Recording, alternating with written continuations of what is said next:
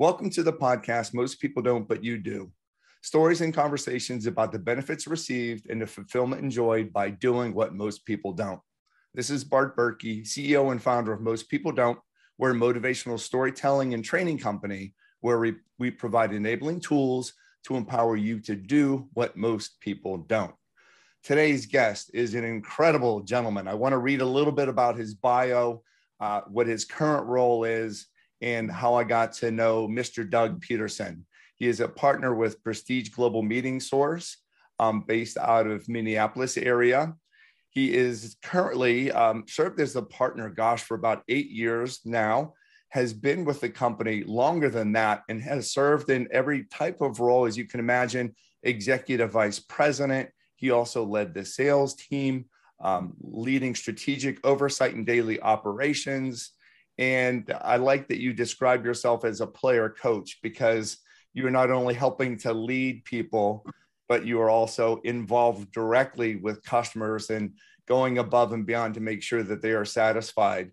Um, a few other things that we will get to, uh, Doug, in a moment here, but you continue to give back to the community, to others. And I just think you are certainly a person that goes above and beyond and does, does so much not only for the meetings and events industry, but for people and humanity in general. So let me stop right there and say, Doug Peterson, welcome to the podcast.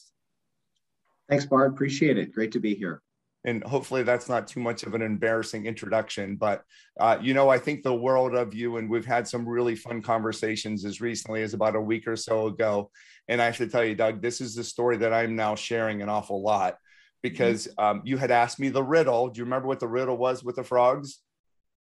Uh, three frogs sitting on a log and three decided to jump. How many are left? Yes. And I just, I, I had never heard that before. And I guess it's a well known fable, and I had never heard that. So I'm starting to ask a lot of my customers and my participants when I'm speaking that mm-hmm. same question. And I had to think about it.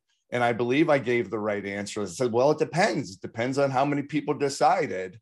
and um, I just, I really like that because it's it's not only intent, but it's the doing aspect. And when you shared that with me, Doug, it really made me think about, you know, the purpose of my company is to encourage people to do. You can make decisions, but you need to make sure that you are actually doing. So thank you for sharing that. And again, that was a few weeks ago, but it has inspired me ever since. That's great. Yeah. So, um, Doug, I would like to get to know you. What has made you so incredibly successful uh, incredibly generous. Can you tell us a little bit about growing up? Where did you grow up? Did you have siblings? And what were some of your early influencers? Well, I'm uh, the baby of five, actually. I grew up in South Minneapolis. Um, and, uh, you know, basically had three sisters next to me. Uh, we had a two generation family. My oldest brother is 18 years older than I was. So he was uh, more of a father figure to me, I think, growing up. But, um, you know, having three sisters close to me, um, typical, you know, sibling kind of rivalries that went on. Um, but I think, you know, I was, uh, I was affirmed a lot as a kid, you know, being the baby, you, you get a lot of attention. And, uh, and I think that made me more the relational person that I am. Uh, I always laugh that I was, you know, for my life, I had three daughters, I raised, you know, I had three sisters. Um, and I'm in an industry where probably 95% of my clients have been females all my life. so I felt like God was preparing me for this career, uh, you know, even in those early years, uh, understanding, you know, just working with women uh, in, a, in a productive way um, and having those relationships. So, um, but yeah, we, uh, you know, South Minneapolis, I, I, I, moved to Burnsville in my junior high years. Um, my dad ended up buying a motel in, in South Dakota in my later high school years. Wow. I made the transition from large city to small town, which was a huge culture shock. But as I look at my history, um, that's one of the defining moments for me was learning to adapt to a whole new reality and having to gr- make a whole new group of friends when I was a senior in high school. And I was ridiculed. You know, I was the city kid with the platform um, shoes and the bell bottoms in a, in a cowboy boot, you know, flannel shirt kind of a culture. So I quickly, you know, adapted uh, and made friends, but it was an awkward season. But, you know, as I look back, there were so many formative things that were happening in my life at that time um, you know and through bad decisions learning things that i don't want to do again Mm-hmm. Um, but you know, I actually connected friends from my Minneapolis area to my Brookings area friends, and it, it in time, it I kind of formed this larger group of people um, through that interaction. But so those were definitely formative years. Uh, you know, then I moved back to the cities um, to finish business school. I went to two years on South Dakota State University. I majored in dorm parties, um, so that was a lesson learned. Uh, with a 2.1 GPA, decided it was time for me to get serious. Um, but a lesson learned there too. My parents funded and paid for everything when I was in Brookings. Um, and when I went to the cities, I I paid for my school. I worked two jobs. You know, as I say, I had skin in the game, and and I've kind of brought that mentality to my kids today. That I feel like anytime you want to fund something for your kids, you know, it's like make them have some skin in the game. There's greater ownership. My GPA went to 3.8. You know, I graduated, uh, you know, with ease and, and I enjoyed schooling. You know, I began to enjoy learning uh, because I, I was focused on getting it done. I made the decision to do it. I was paying for it. It was my dollars that were involved. Uh, and so that was a huge moment for me. I think finishing business school, you know, working two jobs, taking out a student loan, paying for that loan, and living on my own, uh, making adult decisions, you know, those were were big moments in my life. Now, again, not a perfect path forward like anybody. You know, there's there's the ups and downs, but um, but I always had a sense I'd get into the hotel industry because my father owned and managed a motel. My brother owned and managed a motel in Iowa, and so and when I uh, went through my recruiting steps out of school, then it was like I, I, wanted to work at a hotel. So I ended up getting a job at a front desk of a, a luxury hotel in Minneapolis, and um, after and, about and, a year of working in that environment, I was yeah. promoted up into sales and um, and then basically I was promoted into different sales jobs, recruited by some other companies, and eventually the opportunity to start Prestige landed on my lap about six years in. Um, and I accepted the opportunity with the idea that I could represent these resorts and talk about these exciting travel destinations uh, and that was the beginning point of Prestige in 1986. Um, incredible, incredible. I want to go back to your growing up years. Uh, when you were in Minneapolis before you moved to and the family to South Dakota, uh, was was your family in the hospitality world at that point? Did did they own um, hotels at that point, or not quite? My yet? My brother, um, when we moved to Burnsville, when I was like junior high, my brother purchased the motel in Iowa. Okay. Um, and it was an owner occupied, you know, 38 unit independent. Um, and it worked well for them, you know, and they, they loved it. They did well with it. They became fixtures in that community. And I was, I'd go down there and spend summers and I would help with the motel. I would do projects. Um, and so those things helped me kind of get a formative view of the hospitality lane. And then when my dad's business failed later in my high school years, that's when he determined to follow my brother's footsteps and actually buy a motel. Okay, incredible. And at that point, it was probably the most difficult on you because you had shared that your siblings were all older. So you were the only one that was probably leaving high school at the time, correct? When you moved? Yeah, they were all gone. Yeah, I lived all that on my own. Oh my gosh, wow. Um, mm-hmm. yeah, never very easy. And I love what you said about having you know skin in the game and i just read this study yesterday and you probably are aware of it but when people are trying to break certain habits and they gave the example of people that wanted to quit smoking that if they were paid a fee of $650 they had let's say a 50% success rate with people being able to give up the bad habit and they thought well if we reward them financially that they'll be able to do it very easily but only about half did now, individuals that had to put in $150 with a chance of winning like $400 more had like an 80% chance of being able to quit smoking or a bad habit because to your point, they had skin in the game. Yep. Yeah. So, so interesting. Yeah. And, and how was that, that conversation? Um, what, did that come as a shock to you when your parents said, look, you know what, you're going to have to you're going to have to eh, work two jobs. You're going to have to pay for your own bills. Did that come as a surprise or was that just a natural progression? Well let's i had made i let's just say i, I overused alcohol in my brookings years. And so when i moved back to the cities it was kind of a getting my path straight. And um, i went through an outpatient treatment program for a season and i connected with aa at the time and i started building a different kind of friend network.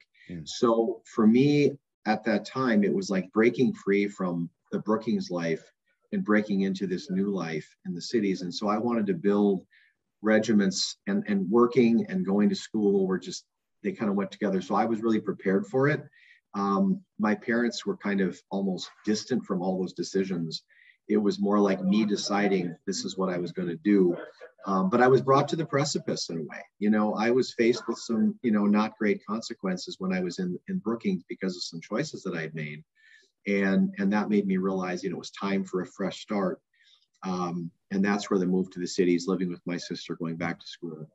Yeah. Did any, any, did, uh, were there any helpers were there any people that helped you at the time of you know the on the precipice as as you had shared yeah there i mean there definitely was i mean there was a counselor i met with in brookings for a short time but then my sister at the time was more of a social work person and she's the one that steered me towards you know looking inside and looking at myself looking at my issues looking at our family history stuff we had going on as a family system and realize that I need to deal with some of those things. You know, these cycles need to be broken. And so I broke those cycles, you know, because I took her advice and I followed the lane of, you know, pursuing these um, this outpatient program that at the time, you know, you met a lot of other people like you um, mm-hmm. who had a lot going on, but just had made some poor choices or had some patterns, some family systems that were kind of holding them back.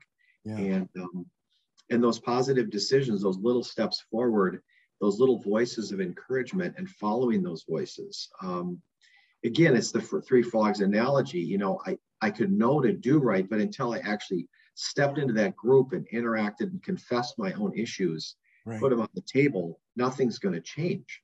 Yeah. Yeah it sounds like you did some growing up very very quickly. Yeah. Oh big that was a quantum two years. Yeah it sounds like it. Well and and thank goodness it all happened that way. Um yeah. It, so you had referenced again you know having uh, three sisters and you know understanding that in the working world that you've been fortunate to work with you know majority of your customers have been female and ladies um, did you get a sense that hospitality was right for you with your brother owning the hotel and being able to help them out in Iowa? Or was it, you know, after that, was it after your father purchased the motel? Like, when did you get a sense of this is really what I want to do? Yeah, I think it was when I was in business school and I was realizing that there was a couple things. It was the motel ownership and it was working in those, those lanes, feeling a call to maybe hotel management, but actually growing up. Um, you know, the, the most positive memories I have as a kid were taking our trips to Arizona. And we would go and stay at like a dude ranch. I learned a horseback ride. I learned to play golf in Arizona. And so there were these treasured family memories that were built around travel and staying at a beautiful, like nice resort. And so for me, there was an attachment to like something really utterly good uh, in travel and connecting. And so, and I think that kind of fast forward a little bit, but I think those were in me the sense of travel and the enriching things that it brings to families. Um, and then I take the motel kind of thing and this idea to manage, but then also this resort thing. So when Prestige, when the opportunity came up for Prestige in 86, I think those two lenses were like bridges that helped me kind of walk into this lane, feel like this is definitely right for me. Like the idea of representing resorts when those were my great childhood memories was very um, I think that was part of it. You know, I don't know how conscious that was at the moment, but as I think back, it probably was formative. Yeah, no, for sure. And and you had shared that it was something like the prestige opportunity kind of fell into your lap. And I know that you started in the hotel world. You actually, you and I both uh, very similar times worked for Hyatt, and mm-hmm. you were at mm-hmm. the Hyatt Regency in Minneapolis. Yep. Can can you talk about how the opportunity did present itself? Uh, well, the prestige, it was uh, interesting when I was my first job in the selling side. Um, I was with a company called Dunfey Hotels, which was sort of Omni's predecessor. The director of sales of that hotel was the sister-in-law of the founder or the person that started Prestige, his wife, and so they knew each other. And and I was, you know, one of this gal's performers. I was, you know, we had a great relationship, and I was, you know, kind of had a, work ethic that she probably admired or liked, and um, she gave me some challenging projects, and I always just kind of took them on, and so it was a relationship. You know, I think with her trusting me, and then her telling this owner's wife that, um, hey, this Doug's your guy. And so when I got the first interview opportunity, there there was already a, a, an expectation that hey, you should talk to Doug. He's the because they were looking for someone in Minnesota who had Minnesota relationships, who'd worked in the industry and had a certain personality and a certain kind of I don't know focus, mm-hmm. drive to succeed, whatever it might be. And um, they interviewed me. it's so funny. I remember, you know, one of the questions they asked me was, you know, what are what what sports are you successful in? I says, well, I, I was, you know, I lettered in golf for like three years. Well, that was the right answer because I was going to open up an office by myself in St. Paul, and I was going to be very much of an individual that was going to do it on my own versus being surrounded by a team of individuals. And um, so it was interesting how all those things were um, uh, part of the process, I think, and, and how they received me into that role and and how it was just the right fit for me you know so opening up an office would be your description of being a player and coach right yeah and, and I, exactly but i was you know by myself at the time so i had to find other encouragers so other friends of mine that were in different businesses you know we'd meet for these like power breakfasts and kind of these stir one another up you know mm. got the fire got the fire got the burning desire kind of thing. You know because you need that encouragement you need that constant flame building so that you you, you stay the course and you're reminded why you're doing this. And because to do anything uh, uh, where you're walking through these challenges you've got to have encouragers in your life and you have to have people building you up and helping you stay fixed on the lens on the on the, the vision of what you have. Mm-hmm. uh, you know nobody can do it alone. You know it's this interdependence. And so you you got to find those those resources those people. Uh, and i had a couple of those friends you know that helped me along the way. Yeah and i'm just curious doug are those friends still encouragers in your life uh, yeah actually they are one is um, actually worked with us for a season but yeah he absolutely has been now i haven't connected with him for a while but this is a good reminder i yeah probably out and uh, and have lunch once again. Right. Most people don't stay in touch, but we know Doug Peterson does and will. Uh, and, it, and it's funny that you just were referencing about the encouragers. And I spoke to um, a great uh, lady yesterday. She is the senior vice president of worldwide sales for an airline company. Mm-hmm. And I was asking very similar questions because I like to look at what themes allow individuals to be so successful like yourself and she said she almost had her own personal board of advisors and they mm. were people that she would just bounce ideas off saying look is this does this make sense what do you think of this here's an opportunity here's a challenge and that really becomes such um, such a steady notion or a consistent theme with leaders like yourself that you can't go it alone. It's good to be able to talk to people. It's good to work with people that you trust, respect, and admire just to share ideas. Um, yeah. do, do, do you find, Doug, that that they are typically inside your realm of industry or are they outside to be great resources? I mean, it's probably a little both, but more often than not, it's probably been outside. You know, in the beginning, it was clearly outside.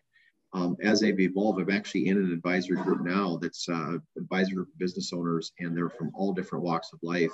Mm-hmm. And I and I do find that that's helpful. Um, what's interesting when you get into those realms, you have some guy with an engineering company and some guy, you know, running restaurants and some guy, you know, owning a, a furniture business and, you know, the commonality to all businesses, uh, there's so, so many similarities to what we do, whether you're providing a service or producing a product. Um, the, the issues businesses face are very common. And so, um, but there's also perspectives you gain from other industries you can translate into your industry uh, and it's it's been very helpful to have the fresh perspectives that I get from some of these other leaders. And I think I brought similar ideas to them from things I see in our world that they can apply into their world. So I think it's good. Yeah. To get outside your lane, you know. Yeah, I and I love and I love that you support that and and that you, you know, that you're sharing that. Um, I just got an email this morning, believe it or not, from an organization that is looking for a CEO mentor And the qualifications are you had to lead a large team in the past. And when I was with Marriott Ritz Carlton, I was leading, you know, a team of up to 14, 15 people. We did over half a, yeah, almost half a billion dollars worth of revenue. But, you know, now because it's my own company, I have the title of CEO. Well, I was never a CEO before, but apparently they thought that my background would lend well to being able to help others. And yeah. to your point, Doug, none of the people that they want to align me with to have me serve as a mentor are in the hospitality world. They're all uh, or travel related world. They are all outside of travels, meetings, and event world, which I thought was rather unique. Yeah, I mean that that's interesting, but I I get it. You know, I can see it now. Um, yeah. There's just universal principles that I think apply to all business, and um, it's just a matter of putting them into practice. I think which is why when you and I first talked, you know, your message resonated with me, you know, sort of getting things done, doing things, the things people don't do, you encourage people to do that.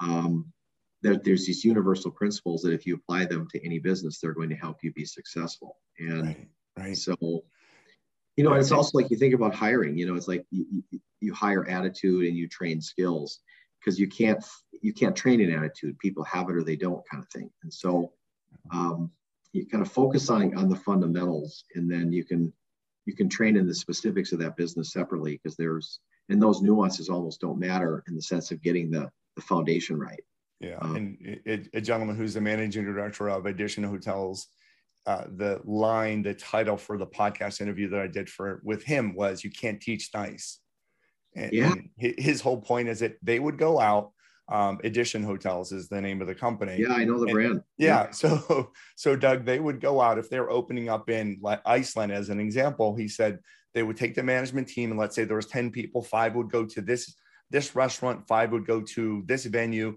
and they would observe to see who else was giving good service when yeah. no one else was watching. Who else would be kind? Who else would be caring? And I just, you know, what a simple approach, but that's exactly right. what they needed to do because to their point, they said, look, if I'm sitting down with an interview and you ask me, am I organized? Well, if organized if organization is important to the job, of course I'm organized. I'm great at at organizing thing. I'm great at relationship building, but yeah. really are they? You know, most people can probably tell and say the right answers to interview questions, but it's when we catch them doing being themselves and being authentic which um which kind of leads me to the next question doug and again i'm so grateful of your time and i know our listeners are furiously taking notes as i am taking notes because i learn something every time that i have a chance to talk with you uh, can, can you talk a little bit about culture and the culture fit that you found initially with within prestige and then even when you're looking to hire and select people um, how do you describe the culture that exists within prestige currently well, I mean, we've now that we've sort of grown up, we've I, we've sort of codified our core values in specific ways. But I would think, you know, in, in our early life, you know, we would talk about the three R's, and it was the three levels of relationship that existed in our in our business. And it was how you needed to cultivate and, and intentionally manage those three areas of relationship. Um, you know, one being the client that you're serving and the clients that you're serving, one being the vendor community that you're part of, and the third being sort of your your team members, uh, other people within your your core team, uh, because they're going to be helpful in, in collaboration and you know applying best practice and so on. And so, you know, relationships first was, I think it's been a mantra for us for a long time, and it's the idea that you know relationships matter because people matter. So it's just a foundational pledge that people matter and that treat people with dignity and respect, no matter who they are and treat everyone as if they're valuable because they are and and start there um, and then seek to create value in, in every relationship um, and value is not necessarily a monetary thing it, it can be um, but it can also be you know a process improvement or just creating value in, in just relationship you know feeling valued as a person feeling um, understood um, feeling heard uh, when people have things they want to share. You're creating value as you do that. So have an empathetic ear, you know, being genuine in your communications, um, not out there in this sort of transactional way, trying to just yeah. get something from people, but to truly try to bring something into the relationship. Yeah. Um, and, and do you think is that hard for when when you know prestige continues to grow? Is it hard to find that in people in new hires that that, that people are empathetic, that they're authentic? Is it difficult these days to find those types of of employees and coworkers? I mean, yes, probably in some ways, but you know what what's interesting is that a lot of the people that we have have kind of fallen into our lap, so to speak. And part of it is through networking and through doing business and through life of the different things that we're involved in, you meet certain people and then the, the cream kind of rises to the top and you kind of identify, you know, they're a fit for us. You know, there's something about that person you just sense they have some of those raw material. Now there's yeah, there's the four personality styles we talk about as a company. Um, you know, we had a presenter some years ago that was a magician out of Orlando, and he did this great little personality thing. And he takes the the uh, the, the um, playing cards, and he takes spades, um, diamonds, clubs, and hearts, and he breaks it into this kind of personality formula. And it's very interesting. It's very entertaining, but it's also very useful. Um, so the, the point we've learned, you know, the, the spade, you know, being this driver dominant, you know, kind of get things done, you know, fast personality, cooler on the personality scale, you know, how he communicates that cultural value is different than how the diamond, who's, you know, faster thinker, but also warmer on the personality scale, kind of the woohoo, you know, fire up, high five kind of person, you know, the way they s- appropriate these values and, and live out these values is a little bit different.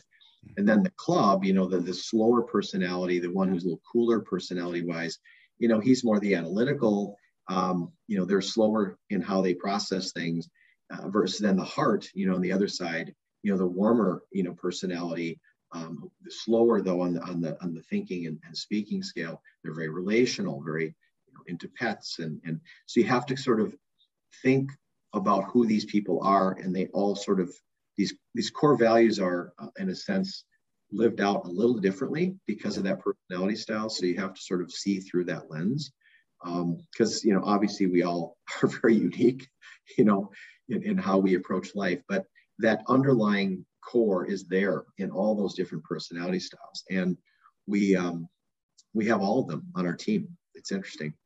Yeah and you know and just as you described that it reminded me of the, the fit aspect which you referenced and mm-hmm. you're going to interact with so looking at your group of resources um, it's going to be people that you have some things in common with and that you can trust and respect admire them because they probably have similar values to yours. Totally. And, and you know that's not that difficult. And naturally people gravitate toward people that have common values. And gosh, you know, when you and I chatted the other day, we could have talked for hours and hours. And it was so interesting yep. because we have core similar values about yep. how to treat people and how to make things happen and how to be kind and show humanity. Yeah. Um, can, can, I ask um, what what are your well, and I kind of just referenced a few of them. Um, knowing what your core values are, which card would that magician have identified you with? I'm What's, a diamond. A diamond. Yeah. yeah. And remind us. Person. Well, it's uh, it, basically it's um, the scale is if you're higher on the scale, you're faster thinker, faster talk, you're, you think and talk more quickly. You're just you're you're more of a fast-paced personality. And then if you're right on the scale, you're warmer in the personality scale. If you're left on the scale, you're cooler on the personality scale. So the the spade is the upper left you know, fast but cooler on the personality scale. So they're the driver dominance. I'm more on the right side, you know, one personality scale. I, I'm definitely c- communicative. I'm very verbal. Um, I'm a connector. Uh, I'm an encourager. I'm, you know, a high fiver, you know, all of that. Um, and so that's how I, you know, have my business leadership is focused around. We have two diamonds. You know, I have another partner that's a diamond, and then I have another partner that's a spade. and he's a spade spade, you know, oldest male, um, and you know, driver dominant. Um, but again, very they're very talented, great salesperson, you know, great business skills. Um, it's and so it's just appreciating you know these different styles and how they how they all play out. But I'm I'm definitely a diamond. Yeah, and one of the questions that I like to ask leaders on this call is the importance about self-awareness. So knowing what you're very very good at and as you just described being a diamond being a quick thinker but you're also an encourager and you're a high fiver um, the aspects in which you need to surround yourself for things that perhaps you're not as good at. Are there any things that that that from a self-awareness perspective you're not you know i'm i'm good at this but i really am not great at this or i don't enjoy doing something and mm-hmm. how have you been able to compensate in your career to fill those voids? Yeah i mean it's it's been finding outside helpers for sure. Um, you know as we've gotten into this partnership formula it's it's amazing how it's worked out because the three partners all have different skill sets and have fit naturally into different lanes. Um, and we also have a great you know cfo you know on the finance side.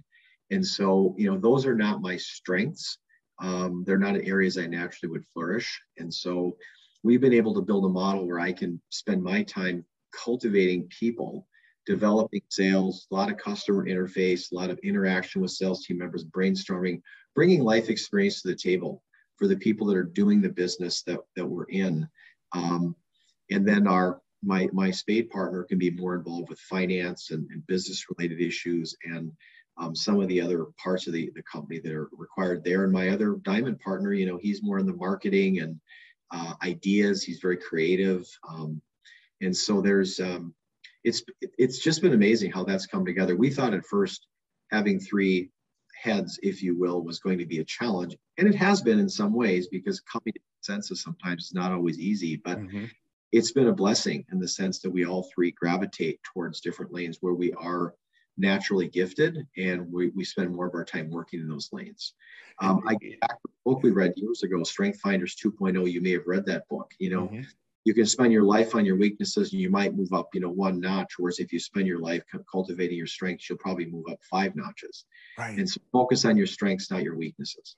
Yeah, and do what you love and do what you're passionate about, which I know exactly what you're getting to do every single day.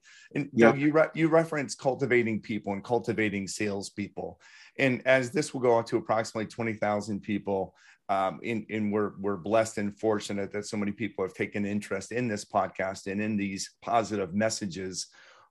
A lot of the individuals that listen are in the sales related field. So, mm-hmm. from your perspective, cultivating salespeople, being a former salesperson, being a salesperson, what do you think some of the most important characteristics are of a great salesperson? Um, well, first, it starts with somebody that has some drive and desire. Um, you know, we always talk about the fire in the belly. You know, I give people the fire in the belly speech. If they're going to come in as a sales partner, it's like, do they have the fire in the belly? Like, do they want it?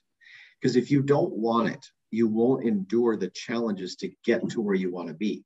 And so it starts with an internal self check that says, how bad do I want this? Like, does it, is this me?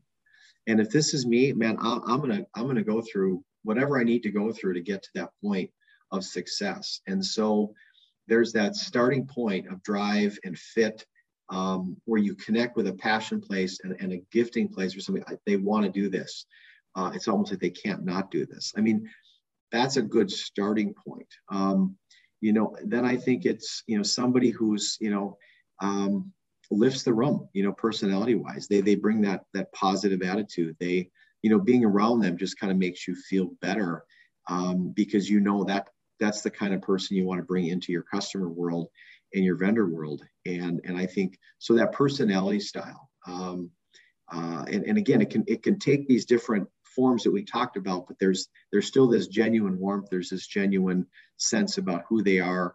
Um, they're they're not putting a, an act on the screen, um, but it's something that's genuine to who they really are. Mm-hmm. Um, and through an interview process, you can begin to identify, you know, what that is. Uh, we have a guy that works for us right now, and he says, you know, I've I've had my dream job. I wrote down like 20 years ago, and he says, I am now living that dream. Like he is absolutely living the dream world. He never thought this kind of job would exist, but he was the right person in the right market at the right time, and he had all the right skill sets.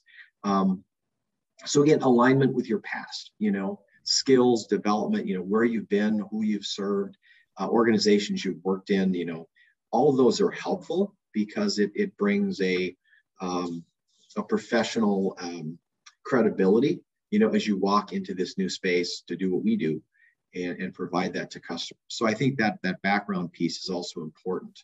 Yeah. Um, and, and just as you, yeah. So just Doug, just as you described it, the alignment with the past, you know, it gives the credibility, but it probably also gives them appreciation. If they had worked for a different organization before joining your team, they're probably even more grateful, just as that one gentleman said is living his dream right now. Yeah. Right? So, so if you go from, you know, the perfect company right out of school, um, and you're with that company for 10 years, and then you realize that there's other companies out there that aren't so kind, you're not going to be as appreciative and you're probably going to not work as hard. Absolutely. No, absolutely. Yeah. And one other thing that you said that I have never really thought of before, and that's why I love talking to you, Doug, because uh, you, you had referenced create value. Um, so with salespeople, they need to create value, but value is not always money. Mm-hmm. And when you shared that you need individuals that you believe the best salespeople lift the room and they're positive. Mm-hmm. And you know what? That's why, um, that's what people can provide. I can provide a positive attitude. So whenever yeah. we talk, whether I'm asking you for a contract or not, we can still have genuine, sincere, real conversations that are positive and forward thinking Beautiful. and it's going to that that's going to solidify the relationship. And i don't need anything from you. You don't need anything from me. But it's because of that positive aspect of authenticity uh, mm-hmm. and, and i never really thought about that that a value that a salesperson can bring is outlook. Yep. Absolutely. it, attitude yeah attitude and outlook oh, mm-hmm. I, I think that this is great learnings not only for me again but but for um, the individuals listening. Um, you know, a tagline that we've used, Bart, is that you know, if I can't make a client, I can make a friend. Yeah. And and I think if you approach every interaction that way, you know, I can bring something to that interaction that's positive for that person. That's my first goal, you know. And if I can create business out of it that's good for them and me, that's that's great too. Yeah. I mean, obviously we have goals as salespeople, but but I find when you're fixed on the right things, you know, the, the results happen you know it's like i've talked about like if you focus on just bottom line profit and you don't focus on the process along the way uh, and being this certain company that represents these core values you'll miss it like if you're just focused on bottom line the bottom line starts with people and and lifting the room and, and treating people with dignity and respect and providing a valuable resource or service to them and whatever it is you're doing um, and when you do that right, you know, profit will be the end game. You have to manage the business along the way. Don't get me wrong, but it's there's a sense in which you've got to have your lens and the right focus, and it starts with doing the right thing with those customers uh, and for your vendors. And when you do those things well and you manage your business, you will have profit. Incredible, incredible. And Doug, I want to be very respectful of your time. And you know, I could speak to you forever. I do have two questions Mm-hmm. remaining for you if you're okay time wise. Yeah. Um, it, as you, you you shared focus on the right things and core values and when you focus on the right things and when you do the right things business is naturally going to come. Mm-hmm. i've been so impressed about the kindness that you represent. And just even looking you know linkedin profile is one example where you can get to know people but you have um, given so much of your time you know involvement with feed my starving children um, doing mission trips to miami to help individuals in a homeless shelter. Um, can you talk a- about why do you think you have become that type of person that gives back so much um, you know it's that attitude of gratitude um, it's I went through a season of my life when I kind of came to the end of myself in my early 30s. And it was at that point that God like made me look heavenward and see things differently. And it was the deeply humbling experience to realize like how much I needed him mm-hmm. and then how much I could see his hand already providing. Mm. And so then it was that sense of sort of giving my life to this bigger idea, you know, and when I gave my life to the bigger idea, you realize there was all these opportunities around you to serve, you know, both in your mark in your daily workplace, you know, to be a blessing in some way. Mm-hmm. But then also these other opportunities to serve, you know, homeless shelters or right. to go on mission trips and to find people in need and to share hope and good news that everyone needs to hear. Um, so it's sort of like when you've been touched by that, like you want to share it with others. Mm-hmm, mm-hmm. Yeah. yeah, and in what you just shared, end of life, you, you almost experience experience end of life, and I think you just said it like 30 years old. And, mm-hmm. and I and I heard a quote from someone the other day that said, you know, individuals are born, and it's just perception, right? Theory. Individuals are born with two lives, yeah. and the second life, your second life begins when you realize that you only have one life to live. So it's kind of that awareness. I'm not doing it full justice, but no, it's this right. It's this awareness. And you and I have yeah. talked. You know, I had a heart attack a year and a half ago, and I am more gracious than ever before and more grateful than ever before because you realize, you know, you, you want to do as much good as you can while you're here. Yes. Um, in in did, did you also find that prestige also gives back a lot is that something that you helped to create or were they naturally always a giving company and very involved with social responsibility beforehand or how, how did that you know, come about I, we weren't in our older life you know our, our former owner didn't have maybe that that same kind of vision as we uh, reorganized the business and came in as three partners that was something we wanted to do uh, right out of the gate. Um, but we were sort of getting the company stabilized. And so, but as quickly as we could, you know, we began to align with outreaches and my my other diamond partner on the West Coast has some strong passion in this way. And so we aligned with uh, an outreach serving veterans um, with um, with guide dogs, and um, and it was it's very heartwarming. And we, and we, have this check we give away every year at our, our meeting, um, and we formed a relationship with that group. We've had a couple of other, one other ministry that we've come alongside, and now there's a an orphanage in um, Central America that we have worked with. Um, so I think, yeah, as a company, as we grow, you want to look for more opportunities to serve because it's like, I think the more you've been, the, the more you've been given, the more responsibility and sense you have, and you you feel that that success isn't just for me it's that you want to be a source of grace to other people, uh, administering grace in its forms that comes through you. Mm-hmm. And so I think, yeah, I mean, that appetite has increased, you know, mm-hmm. as our success has increased. And there has been opportunities that we've engaged in and, and more that we want to be engaged in. Oh, love it. And, and, I think I shared with you the podcast I did with a gentleman, Bob Westfall.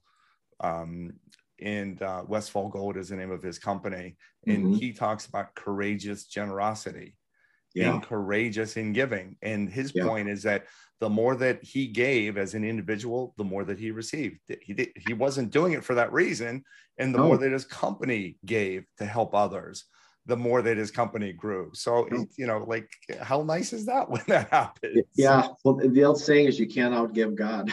yeah, yeah, for sure, for sure. Um, so, Doug, I truly appreciate the, the time. Um, and I know the last 18 months, if we call them 18 months, and I, I'm, I was asked not to use the P word anymore for the situation that had been happening globally. Um, yeah. From a friend of mine and from clients of mine, they want me to say setback. So, what is one thing you believe is a positive outcome as relate to the setback that the world has gone through within the last 18 months or so? What is one positive thing that you're like, you know what? This is good. We need to think about this as a result of what we experience. Anything come to mind? Definitely. I mean, I think the first and foremost thing is breaking out of the frenetic pace that everyone was in. It's like restriking a balance um, for your business life.